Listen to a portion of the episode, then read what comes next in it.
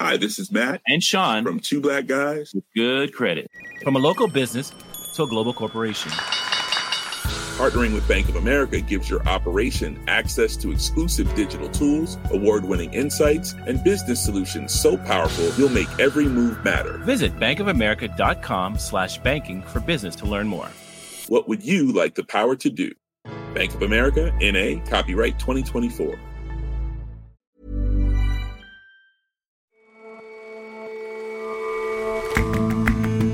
Hello and welcome to The Intelligence from The Economist. In London, I'm Jason Palmer. Every weekday, we provide a fresh perspective on the events shaping your world. Saudi Arabia's second city, Jeddah, was once a charming place. Now, vast empty patches scar the landscape. Most of its southern and central parts have simply been bulldozed ahead of a massive rebuild, because these days, modernity trumps charm. And over the past few decades, China has had a nearly unbelievable economic ride. The question has come up time and again when will its economy overtake America's? The pandemic and other factors have made that question even harder to answer.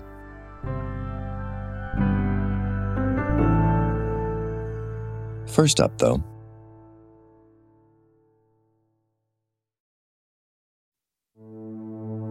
As part of Queen Elizabeth II's state funeral yesterday, her coffin was drawn first to Westminster Abbey.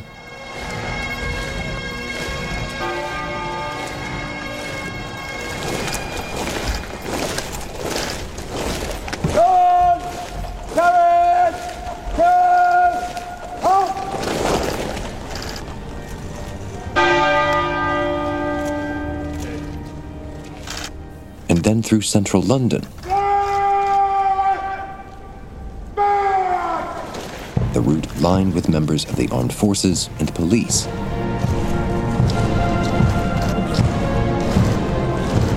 Gun salutes were fired each minute from Hyde Park.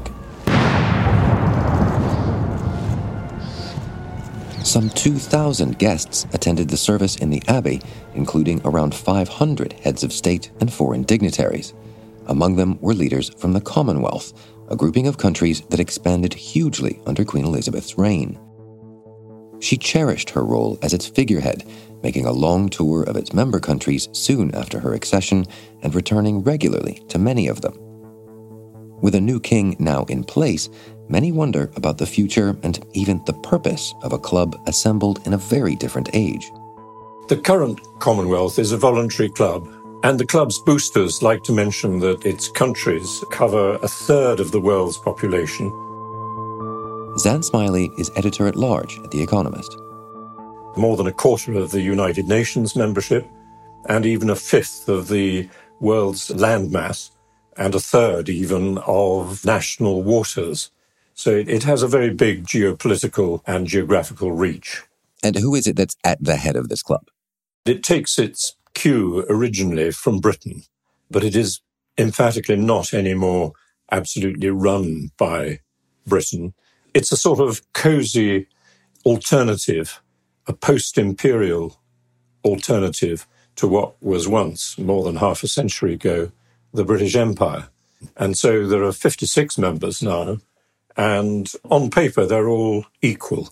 What is, I think, most important is that the smaller states, particularly the island states in the Pacific Ocean and in the Caribbean, have a good platform at the Commonwealth for voicing their worries and countries still want to be a part even to join the Commonwealth.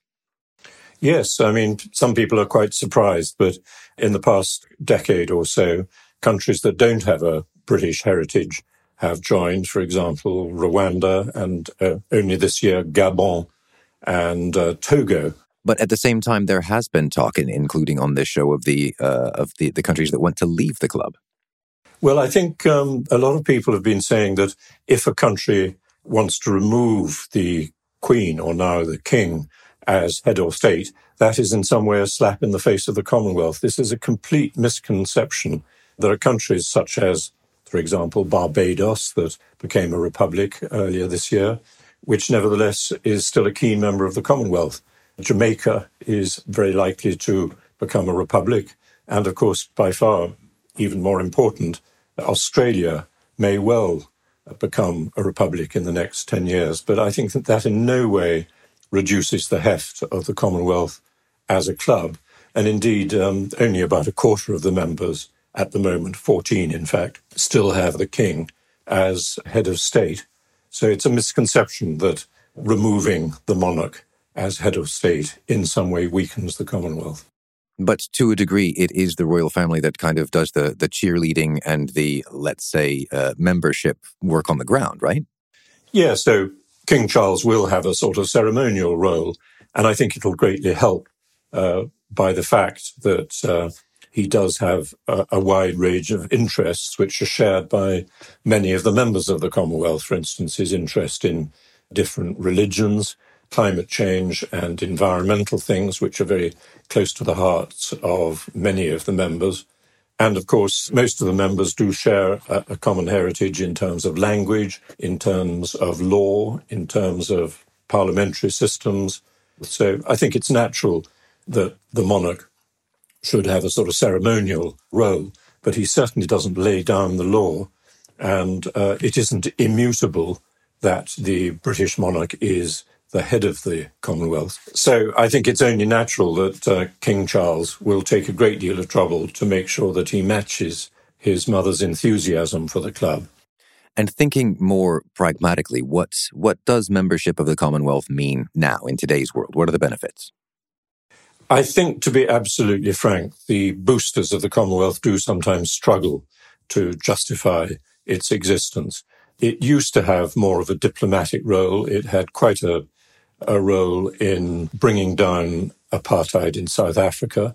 It had a good role in pulling southern Rhodesia out of rebellion and into becoming Zimbabwe. But these days, I'd say its only real achievements, um, and they are arguable, is that it has played quite a role in putting forward proposals to combat climate change. But I think at the end of the day, the real purpose of the Commonwealth is to be a sort of network, particularly so that the smaller countries in the Commonwealth and also poorer countries in Africa have a strong voice on the platform. So, not a matter of, of burnishing democratic credentials. There was certainly a time when the Commonwealth was associated with that. Yes, uh, no, that is an important feature of the Commonwealth. I mean, on paper, its main purposes are to uh, enhance democracy and to enhance economic development. But they do have to be, to be frank, quite flexible on the democratic front. The last uh, big meeting of the Commonwealth was held in Rwanda, whose democracy record is not uh, by any means brilliant. But they have, in the past, suspended countries that have had military coups in places like Nigeria and Pakistan. But on the other hand, there are one or two autocracies I can think of. For instance, uh, Brunei, and uh, there's still a sort of monarchy, almost absolute monarchy in Eswatini, formerly Swaziland, which still somehow retain membership. So I'd say the qualifications are fairly flexible. One feature which should be mentioned is that a lot of the Commonwealth boosters have wanted India as its numerically biggest country to take a bigger role. If India was more involved, I think the Commonwealth might have a bit more heft. And by and large, just uh, kind of reading between the lines of what you've said, you still seem to believe fairly strongly that it is a force for good in, in the modern world. Um, yes, I think it's a force for good, quite simply. As a talking shop, it, it isn't as influential as it used to be. And networking is a slightly unpleasant term with tones of public relations and so forth. But I think it is a good networking gathering. And I think most of the members of it think it's still worth persisting. Thanks very much for joining us, Dan. Thank you very much indeed.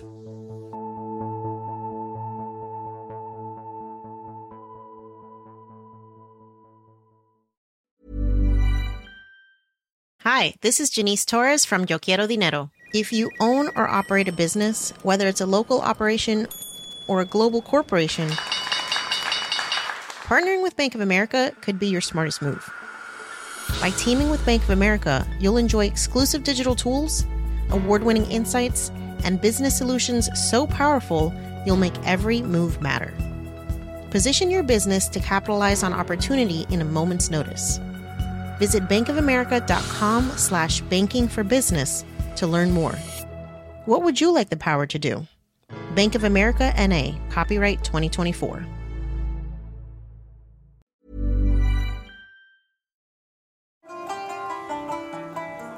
Saudi Arabia, as we now know it, is less than 100 years old.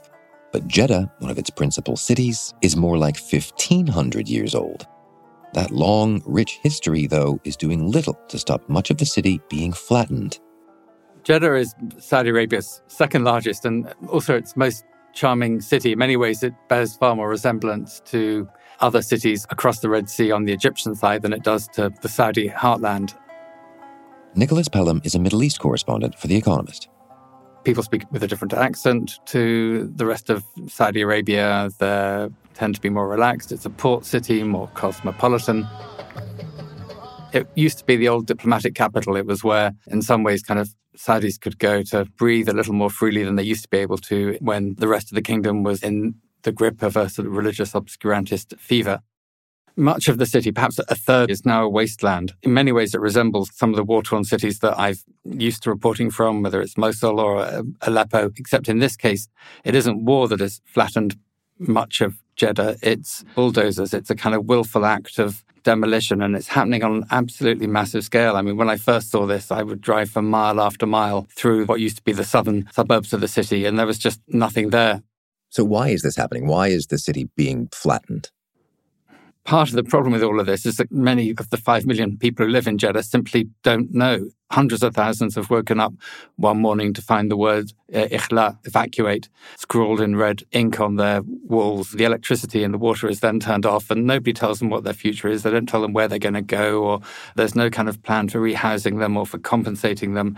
And it's really sort of part of, I think, what to many Saudis feels like this megalomaniac agenda of the crown prince. They're really just trying to fathom what is going on. They've heard that he wants to build these mega cities, smart cities elsewhere in the kingdom. They've heard about NEOM, but quite what's in store for Jeddah, nobody has really explained. And how are Saudis dealing with this situation? Those who have the means are getting out of Jeddah altogether. There's been a large influx into the capital, Riyadh. Some are leaving the country. Those who are less well off are moving into other parts of the city that are still standing. As a result of that, kind of rents have soared. The city is kind of gridlocked with heavy traffic. It's really sort of a large city that has been crammed into a much smaller one.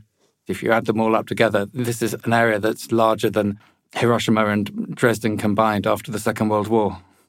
And just kind of one Jeddah official described it as the collateral damage of authoritarianism.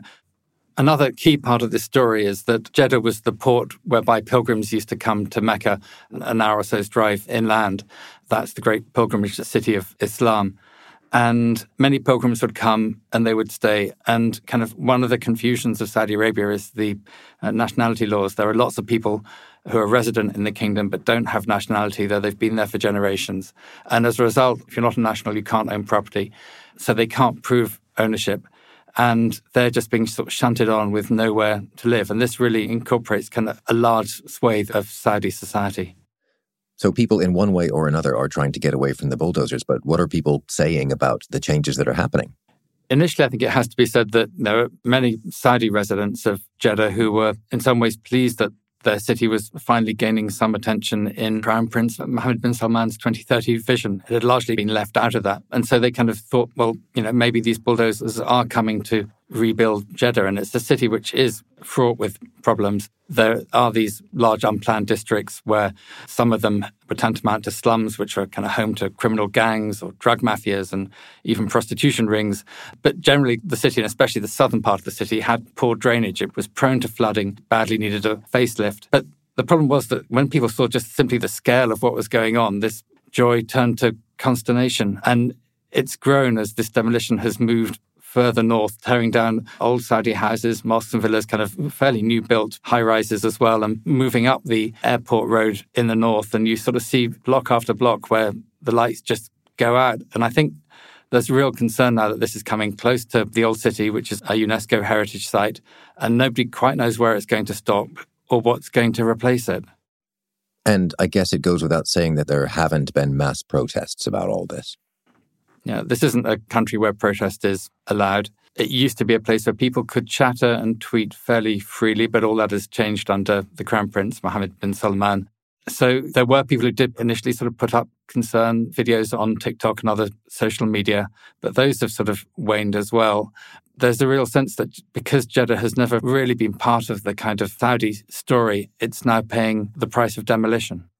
So you say that people don't know what ultimately this is for, how far it will go. Are there any guesses as to where this ends? While Saudi friends of mine are saying, you know, maybe this demolition is punishment for not fully embracing Mohammed bin Salman's Vision 2030, there are others who say, you know, maybe perhaps there is a brighter future coming. I have spoken to officials who insist that there are plans in the works for rebuilding Jeddah. Some have compared Prince Mohammed to Emperor Napoleon III, who leveled the slums of Paris and replaced them with a leafy posh area in the mid 1800s. There are some who say that southern Jeddah might become a gateway to the nearby holy city of Mecca. They describe how it could have lagoons and canals. It could be a second Venice. And it has to be said that this isn't a city which has been entirely neglected. The authorities have put on a film festival. They did use it to stage the Grand Prix. There has been a Korean pop show. You know, there are some who feel that perhaps there is a glimmer of light that this could be a city that's rebuilt and this could be the beginning of a revival. And what odds do you give that? You've invoked the posh parts of Paris, of Venice. Do you see that happening? It has to be said that in Saudi Arabia, there is a long history of promises which don't come to fruition. Even in Jeddah, a project was announced 13 years ago that would overhaul the city, was going to cost $45 billion, and that was going to revamp Jeddah. But the population never really saw any sign of that. This time, there are plans for a waterfront and an opera house that people have seen, but it's in a very small slither of the city around the old desalination plant. And that really is kind of it. So, for homeless Saudis, for homeless residents who don't have Saudi nationality, the Prince's master plan, Vision 2030, for now remains more about destruction than reconstruction. Thanks very much for joining us, Nicholas. Jason, always a pleasure. Thank you for having me.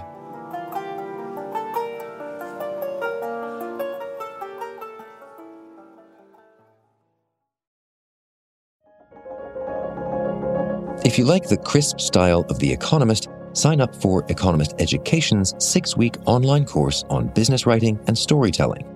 Learn to write with clarity, punch, and pith, and gain the tools to become a more effective business communicator. The course is designed by many of the journalists that you hear on the show. Register now and get a 15% discount as a listener to The Intelligence. Go to economist.com slash writing course and use the discount code INTELLIGENCE at checkout.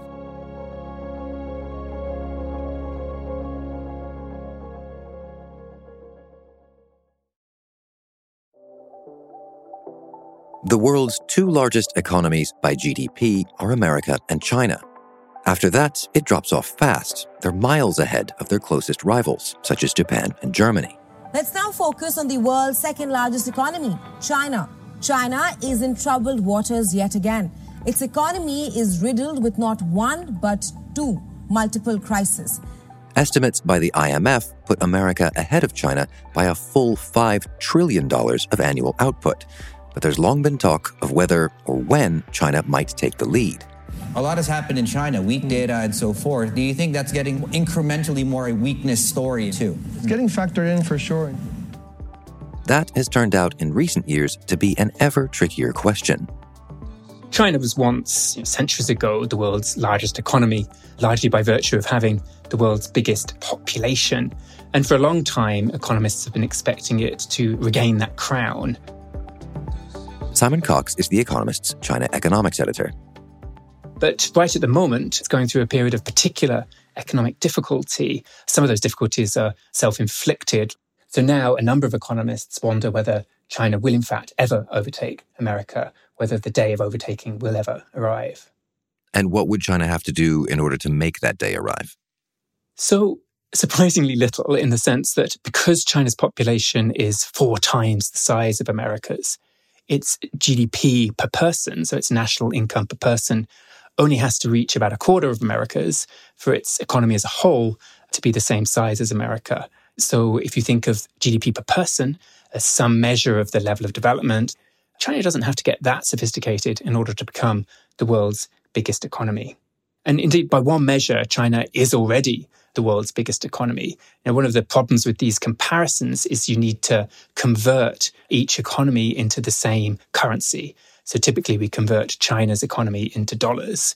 And there are two ways of doing that. One is just to use the familiar market exchange rates that we're all accustomed to. So roughly 6.8 yuan to the dollar. The other way is what economists call purchasing power parity. And this is an attempt to put the same prices on similar goods. And the reason this is necessary is that prices actually differ quite a lot between these two economies. So, by one measure, China has already surpassed America by the most common measure, not. And you mentioned that there are a few things holding China back in that regard. Yes. So the immediate problem is twofold. It's the zero COVID policy. This is the attempt to stamp out every outbreak of COVID 19 as it occurs, even if that means locking down big cities and suppressing gathering and social movement, all of which is bad for the economy. So that has hurt China's growth this year. And there's no real end in sight for that policy. And then on top of that, there's this long property cycle that China is coming to the end of. And that has depressed construction, depressed property sales. And it speaks to an even more fundamental concern, which is demographic.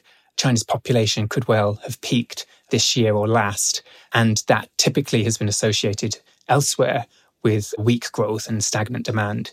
And that is, again, a big long term worry hanging over China. By some estimates, its workforce could shrink by about 15% over the next 15 years, which would be a drag on growth. That all sounds pretty bleak for China. Is that true even into the longer term? One intriguing possibility is that China might actually overtake America by around the mid 2030s. But then, because of this demographic decline, it might fall back again. There's a research firm called Capital Economics that has likened this to Il Sorpasso, which was the moment when Italy's GDP overtook Britain's. But then that Italian lead didn't last too long. And they think that might also happen with China. They've sort of jokingly quipped that this would please everybody. It would make both the China bulls correct and the China bears correct. But given all the things that you say are in play on this question, that seems like a very long term, bold guess to be making that far in the future. Yes, none of this is easy to predict. A lot of forecasts have already been shown to be very wrong. In fact, one of the most difficult things to predict is not just growth in the amount of goods and services, but also how they're priced and the exchange rate between these two economies because a lot of the catch up we've seen in the past decade or so has come not from China growing faster, but from the fact that prices in China have risen faster and that the exchange rate has strengthened. Indeed, last year, if you combine all these things growth, rising prices, and a stronger exchange rate China's GDP in dollar terms grew by 20%.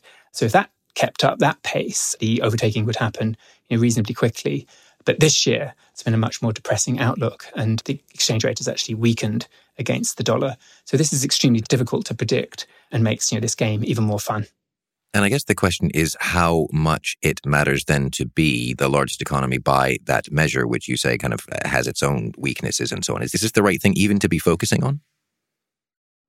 Well, for some questions, no, it isn't. For some questions, the purchasing power parity measure I mentioned before is a better measure. So if you're looking at things like carbon emissions or consumption of electricity, in some ways it's the amount of physical goods and services you're producing that is the most important thing. But I think for sort of global bragging rights, GDP at market exchange rates is probably the appropriate measure. Of course, a marked slowdown in China's growth is going to be important in and of itself, regardless of what it means for global rankings.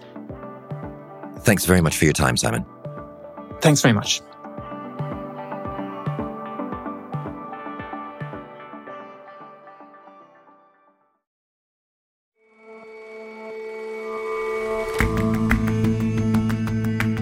That's all for this episode of The Intelligence. Let us know what you think of the show. You can get in touch at podcasts at economist.com. And you can subscribe to The Economist at economist.com slash intelligence offer. The link is in the show notes. We'll see you back here tomorrow.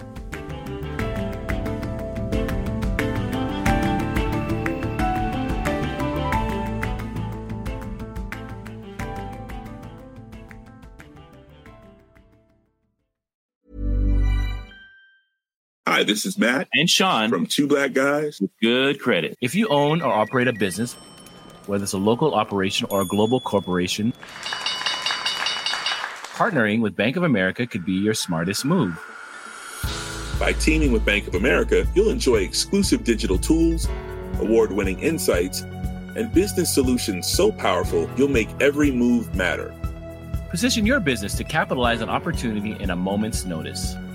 Visit bankofamerica.com slash banking for business to learn more.